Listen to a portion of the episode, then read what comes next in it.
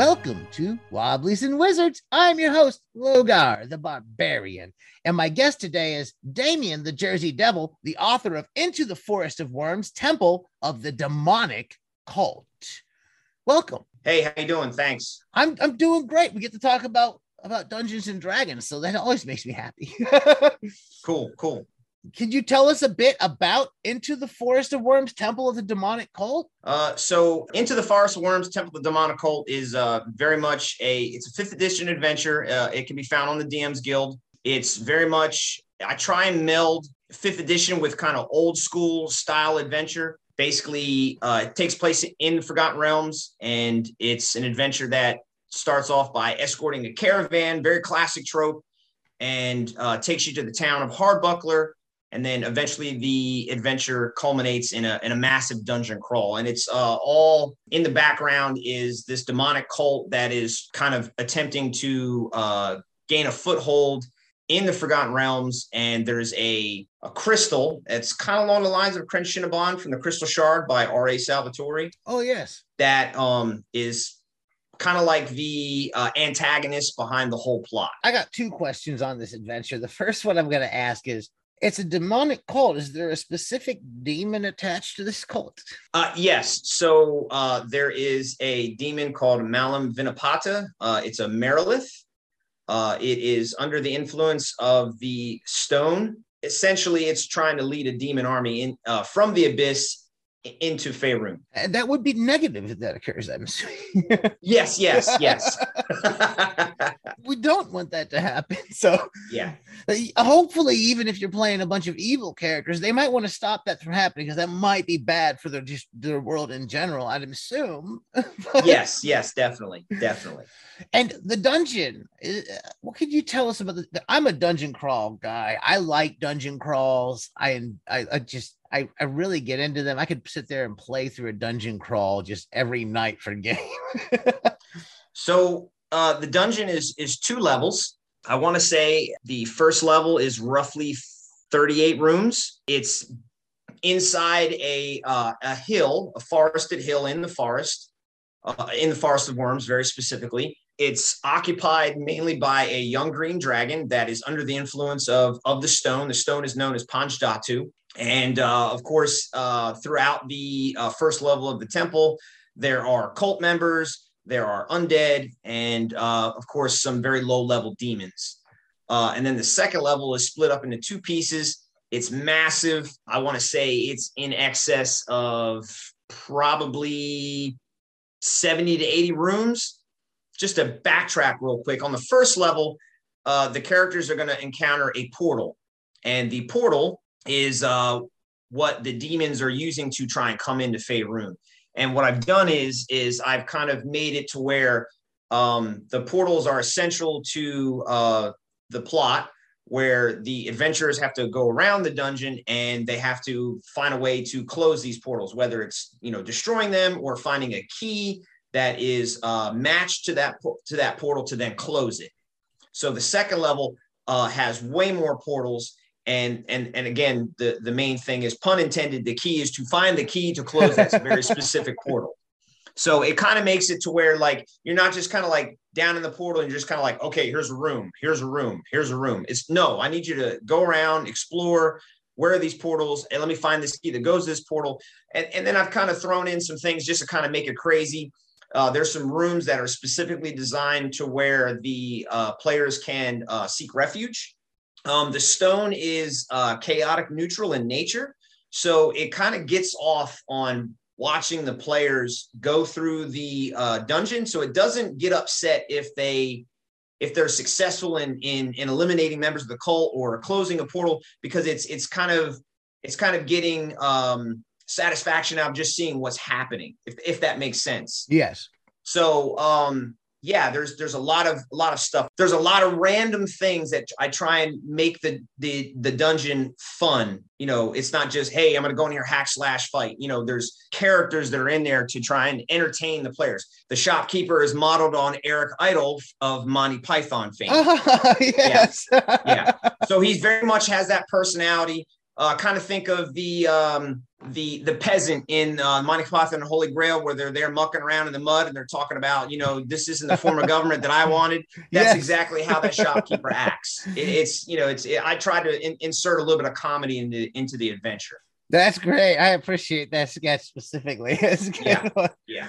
Now you've got another one that you're working on as well, correct? Yeah, so uh, it, it's essentially it's it's building off of that same adventure. It's uh, into the forest worms, Temple of Demonic Cult, expanded encounters, where I take uh, various um, locations, creatures, uh, characters from that adventure, and I expand on them uh, to try and um, ba- basically I'm taking my own little I'm taking a, a pocket of the of the Forgotten Realms and I'm kind of just kind of creating my own little bit of homebrew lore and and and putting it out there for for other people to enjoy. I have a group of players that are actually uh, my friends from back in the '90s that we we cut our teeth playing Second Edition, and we're actually running through this adventure, and then also doing the the uh, expanded encounters. So I'm I'm actually like kind of just building the lore uh, for all this. You know, we're we're building the world together Yeah, while while playing. yeah, that, no doubt, and that's how that that's a great game. Those styles of game where you're building it together while it's happening. That's a that's a that's a wonderful approach. I think I, I we've talked about that kind of stuff plenty out here. I really appreciate that. Now these are the the, the folks that you played with back in the '90s. Are you playing online Yes. or in person? or- Yeah. Yeah. So we play. So I'm kind of I'm kind of stupid. Okay. And I, and I say that I say that, you know, uh, sarcastically. Tech technology is kind of a bane to me somewhat. So I'm not very good with roll 20 as a DM. I'm still working on that. So oh, I can empathize with that. yeah. So we so we we take turns D, uh, DMing, and I try and recreate uh, playing the classic way. So what I do is, so my one friend lives in Florida, my other friend lives in New Jersey, which is where I'm originally from, and then I have another friend that lives in Long Island. He lived in New Jersey, moved to Long Island. He's he's the smart one of the bunch. Went to Fairleigh Dickinson University. He's got this molecular biology uh, degree, does cancer research, all this stuff. And then another friend of mine, he retired from the army. He's in Mississippi. He's kind of on a hiatus right now. But anyway, we all play online. So what we do is we use Discord. We use the video from Discord in the chat. That's what we do. I, I set the table up. I have the battle mat out, all the miniatures, uh, all the terrain. Uh, I, I use my laptop to an extent. I set up my my iPad and I use my iPad as the camera, and I literally manage the table using that camera as if my friends are there at the table, and we literally play like that. So I do everything, and they tell me what they're doing, and it, it works out. It works out pretty good, and I, I try and recreate the classic way of playing of how we were back in the day if we would have all been at the table. So let me ask you this question because I know that you and I are very close in age. Were you playing with minis back in the 90s? I was not. I was Neither completely, yeah, I was completely theater of the mind. Yeah. And then, and then, and then along came 3.5, and my buddy's like, What do you mean you don't play with minis? And I'm like, Yeah, I don't know anything about minis. And then next thing you know, I was like, Wait a minute, these are pretty cool. And then I was like, Buy, buy, buy, buy. And then, yeah. So, you know, it, it's one of those things where it's, it's, it, it enhances the, the tabletop experience and I and I enjoy the hell out of it, the hell out of it. You know, I really do. Oh, yeah. So here's the thing about with me. I I do have a few minis, not Mhm. many minis, but Mhm. like I have told myself, and and it may not have been me that said it. It might be, it, it might be someone else that said it. I'm not allowed to start buying minis. I already know who you're referring to. I may not be able to get into because that's kind of a commitment. And I know how I am with things like with I was with my comic books, um, with my game. Like, I'll, like okay, I have to have them all now, and I'll be buying. them. Yes. And- Same problem. Same problem. I we have occasionally before COVID we were meeting in person, our game group, and we would occasionally use minis and a battle map, but we didn't do it a lot. We do Mhm. sometimes for some some dungeons and stuff. So and Mhm. with online, I'm doing it less and less. We tried out D20, and like you said, I a D20 doesn't work well for me as a Yeah. DM. As a player, I'm fine with it. Yeah, same. Same here. Same here. Well, my biggest thing with D uh, D roll twenty is that uh, I get real bad lag. I don't know why, but everybody sees something different, and I wait forever. Half the time, I have to log out and log back in to catch up with everybody. I, I've experienced that too. Um, not not as much, but yeah, sometimes. I mean, it's the biggest platform, so everybody's on it. You know, if you're playing it Friday night at 8 p.m., just think of how many people are on there all at the same time. Everybody's trying to, you know, oh, let me put this map on there that's got dynamic lighting and all this stuff. And the next thing you know, it's like the whole system crashes. Yeah. So yeah, I, have I've experienced that. Definitely. It's getting bogged down. That's that's definitely happening. Yeah. We never played online until COVID hit, and I think that now most of our and we have one in-person game going on now after everybody got their shots and vaccinations and boosters and all that. We started meeting in person, but most of our games have been online lately. The positive is we are playing a little bit more than we were because we're Yeah. not having to drive somewhere. You know, yes. that makes it easier. And I can take care of a kid real quick. If I, hey, hey, y'all, I got to step out there and take care of my kid's issue now or drive them somewhere to come right back. So I don't have to be away from the house. Yes. Yes. So- Yeah, I can I can definitely agree to that. I, I would definitely say that uh, COVID brought me back in back into playing D and D because um, I had the fifth edition books. I had brought bought them back in like I think like 2018. Mhm. I was on Amazon. And I'm like, wait, what do you mean? There's a new edition of Dungeons and Dragons? Like I didn't even know fourth edition had come out. I'm like, fourth? Wait, we're on fifth. So I bought the books and they just kind of sat there on my shelf. Then COVID hit, and then I'm like, you know what? I'm gonna start playing D and D because I'm sitting home. I can't be at work. You know, the it, it was it was crazy because here I am in the Navy, and they're like, well, you, you can't go to the ship. And I'm like, what, what do you mean you can't go to the ship? No, you need to stay home. Okay, all right. Well, if I'm going to stay home, I'm going to play D and D. So I got a hold of all my friends, and next thing you know, we were we were first we were playing on Facebook Messenger video, and then we finally realized, hey, there's this real cool platform called Discord, and we we're playing on that. So it worked out. So I mean, COVID was a terrible thing, but in in one way, COVID kind of brought me back to D and D and got me to hook back up with my old friends from the '90s. So it was kind of cool. That is cool. That is nice to be able to play with your old group. I play. I do occasionally play with some of the folks I played with back in the day. It, not not that many, uh, and not that often, but I do. COVID, I feel that I've heard that from a lot of people. COVID was definitely a boost to playing D and D and role playing games in in general. And I've heard from more and more people, and, people putting stuff out that are that are really great creatives that they kind of really delved into it more when COVID hit. They're like, oh well, I can't leave the house. D and D and the internet's there, you know. Oh yeah, oh yeah. So that worked out well. Let- Let's let me ask you about some of your past gaming history because that's just one thing I like to ask people because I like to reminisce. You tell what can you tell me about you playing back in the day? So I, I first I first started playing in, in in I think it was either 88 or 1989 with a friend of mine, and uh, he introduced me to the the big the big box set that had the giant red dragon on the front. That was the one that had Zanzer Tem yes.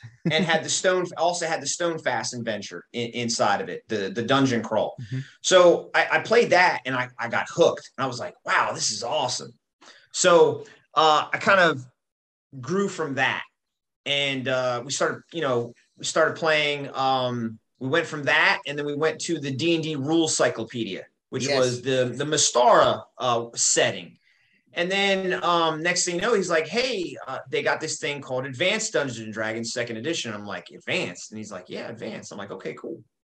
So I started learning Advanced Dungeons and Dragons Second Edition, and then I moved from where I was living at in New Jersey to another part of New Jersey, and that's where I met my group of friends that I play with now. My friend Angel, my friend Joe, uh, my friend Victor, and my friend Ryan and we played a lot of second edition. I mean, when I say I cut my teeth playing second edition, I cut my teeth from 92 to 96. Every Friday and every Saturday was pizza, like cases of Mountain Dew, and like eight o'clock at night till like five, six o'clock in the morning, just playing D and D. I mean, that's what we did.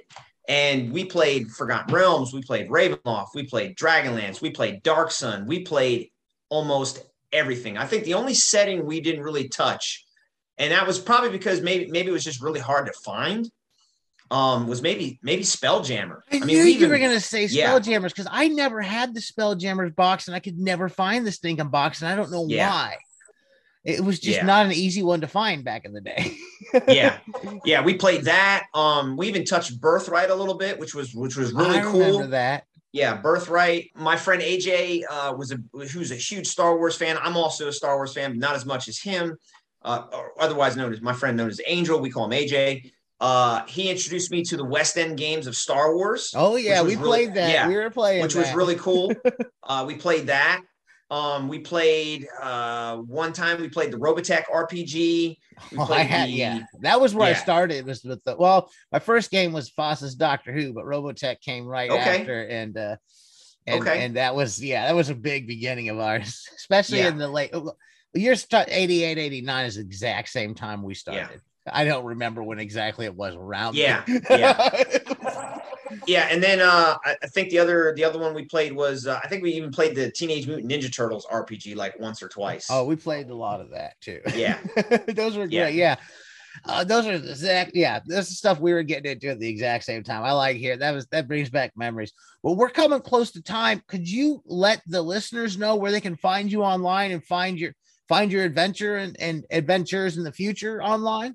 Sure, absolutely. So on Twitter, uh, I can be found at uh, Damien the Jersey Devil at Dam D A M seven eight one three on Twitter, and then my adventure can be found on the DMs Guild website. Uh, it just simply go into the search bar and type in "Into the Forest of Worms, Temple of the Demonic Cult," and you will easily find my adventure. It's available in PDF format and also uh, the awesome people at Grim Press converted it for me into fantasy grounds for virtual tabletop. That's about all we have time for today. Okay. If you've enjoyed what you've heard, please give us a positive review wherever you're listening. And those of you that have, thank you very much. You can find us on Facebook, Wobblies and Wizards. Just search that.